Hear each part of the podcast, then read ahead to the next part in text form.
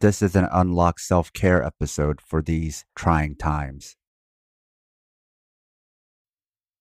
From an early age, I was introduced to Kaizen, the philosophy of continuous self-improvement. At first, it was only to improve my martial arts. Then I applied it to every other aspect of my life. The attraction of the martial arts is simple. Small person beats big person. It only took me a short time to realize a small person can defeat a bigger person if the smaller person is more efficient. I applied this to everything. To find the best productivity hacks, leveraging the right resources, the most effective methods, to create a flawless system.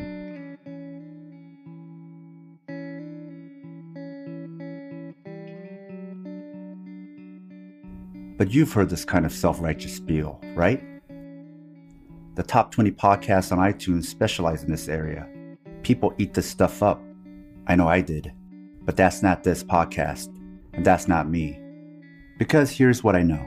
And I know this because most of these productivity experts have never been punched in the face, only having to return to the same dojo to do it all over again. But that's how I grew up in the martial arts. And what was painfully obvious was, perfect technique was not enough. Doing it the right way can only take you so far. And I don't blame most people for wanting to avoid this humbling lesson. It's not for everyone. But it was valuable to me, just as much as books were. You see, efficiency has to be balanced with spirit. Otherwise, we are just machines. Machines have no meaning, becoming obsolete, replaced by better machines. Along with Kaizen, here's another important concept, and that's Jevons' paradox. The more efficient we make something, rather than using it less to produce the same yield, we'll use it more and demand more yield. An endless eating contest where increased production only means increased demand. Get better at farming. Rather than using less land, we make bigger farms. When we make things more productive, rather than using the excess time for leisure, we spend it doing more bullshit. If we can do 10 hours work in an hour, do 100 hours of work in 10 hours. Working from home and flexible hours mean you work nonstop. Better sources of energy means we use more energy. Efficiency is supposed to save, but as cliches, we waste. And we think we're onto something, some magic sauce that helps us to do everything right when we're really just being more efficient at doing life wrong. What I call doing the wrong thing perfectly. And people get so smug about it, perfectly executed meaninglessness. It's not just about productivity and getting more things done in less time, or implementing the perfect habit. It's also about living a life of meaning and finding liberation in life. It's not about a small person beating a big person. It's about ordinary people overcoming extraordinary circumstances. It's beyond success. It's about significance, knowing that you matter. Not just getting things done, but human flourishing. It's always been about human flourishing, what the Greeks called eudaimonia and the Chinese called de. The Greek philosopher Heraclitus said, "Character is destiny." Character is the greatest indicator of what kind of life you will lead. It took two different long-term studies, one from Stanford and one from Harvard, to prove what philosophers already knew. I spent too much time working on my system and not enough time grooming myself, cultivating integrity and character. Duh, eudaimonia. I lost touch with the point of martial arts, which is to find a way.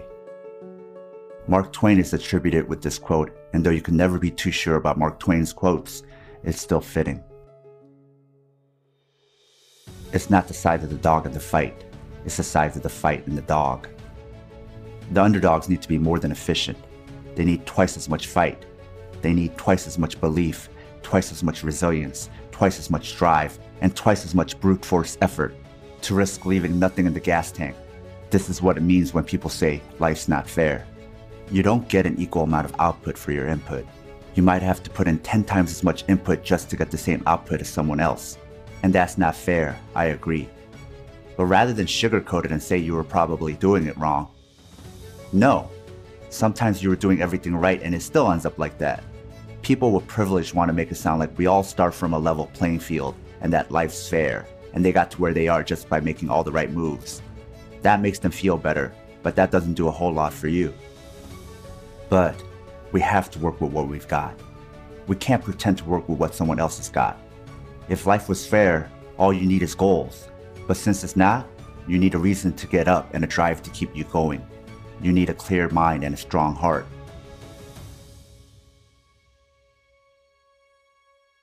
People can defeat you with inferior technique. Others will have more advantages than you. You won't have all the necessary resources. The real art is doing everything right, then fighting like hell for it. Outwork them, outlearn them, challenge yourself. How much fight do you have within you? This lesson doesn't come naturally. It's comforting to think life's fair, that things should happen the way they're supposed to happen, that unfair things won't happen because that's not right. That is and ought are one and the same. That's another common fallacy, that we live in a just world. But perhaps we do live in a just world, just one that conflicts with our own personal justice. For most, justice is a self-centered concept. Life is only unfair when it affects you adversely. But by that limited definition, life will never be fair. Because life's not about you, and only having good things happen to you nullifies the definition of fairness.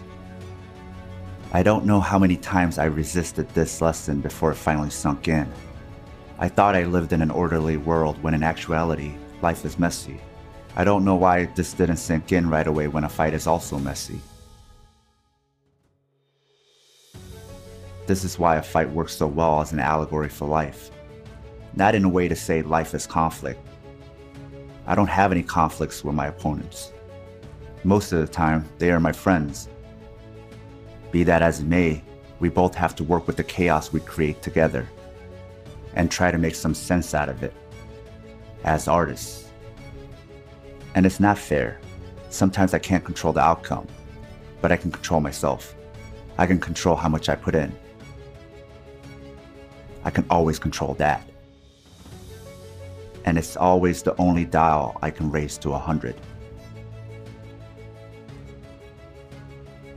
I was known for impeccable techniques. I was untouchable in the dojo. But in competition, I was flawed. I asked the black belt once why I kept losing in tournaments when I was doing everything right. He said, "Because it's a fucking fight. You have to fight for it." It was as if I was struck by a swift spiritual kick to the head. I thought, no shit. What was I thinking? What did I expect? The guy's not just going to let me win because I'm better than him. I have to fight for it.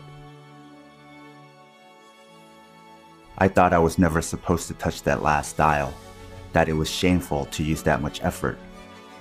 Like Harry Potter and every other Western hero, I thought I was just supposed to be great, but I was wrong. What virtue is there when things come easy? That's no hero. That's just called lucky. Randomness. There will be struggle. And even when things are perfect, it still won't be easy. You need to persevere and stay the course. And hopefully, you've been hardening your spirit all this time. We admire machines. They're useful metaphors for productivity and improvement. The part people don't mention is that machines break, but humans have an undefinable capacity, possessing within them an indomitable spirit. Humans can become unbreakable, and only humans can live a life worth living. Only when you have truly lived can you say you have triumphed. Machines don't live. They have no will, and they don't care. We want to do so many things automatically. We want to willfully give up our will, as if we have learned to envy our iPhones. But why get things done if there's no reason to get things done? Why overcome an obstacle if it doesn't somehow improve your life or someone else's? Why beat a bigger opponent unless there's a point, what philosophers call telos? Machines do things for the sake of doing them. We can do things because they make our lives better. We have the ability to make our own choices, and yes, our choices can lead to regrets. Freedom entails risk.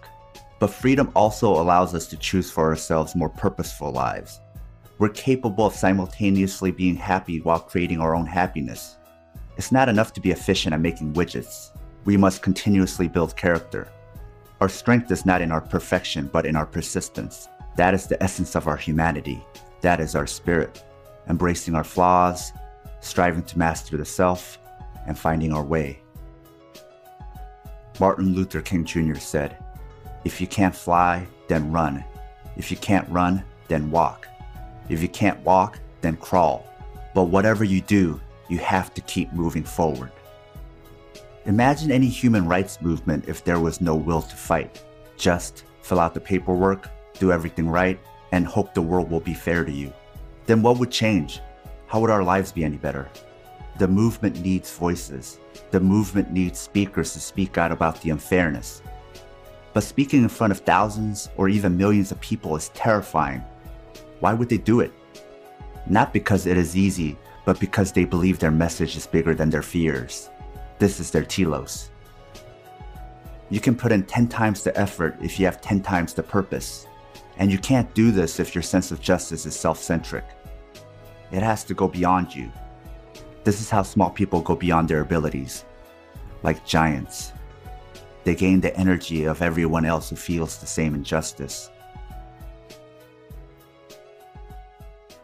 However, that same unfairness that creates barriers and obstacles is also the fuel that gives us the will to fight.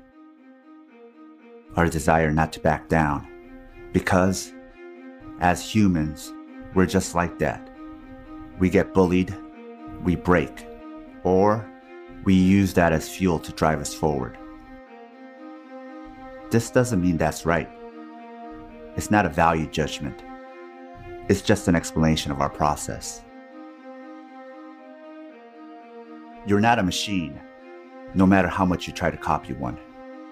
You're a human, and you can gain strength from adversity. But I get it. I have a backstory. You have a backstory. We have all the reasons in the world not to move. But those same reasons are why we must triumph.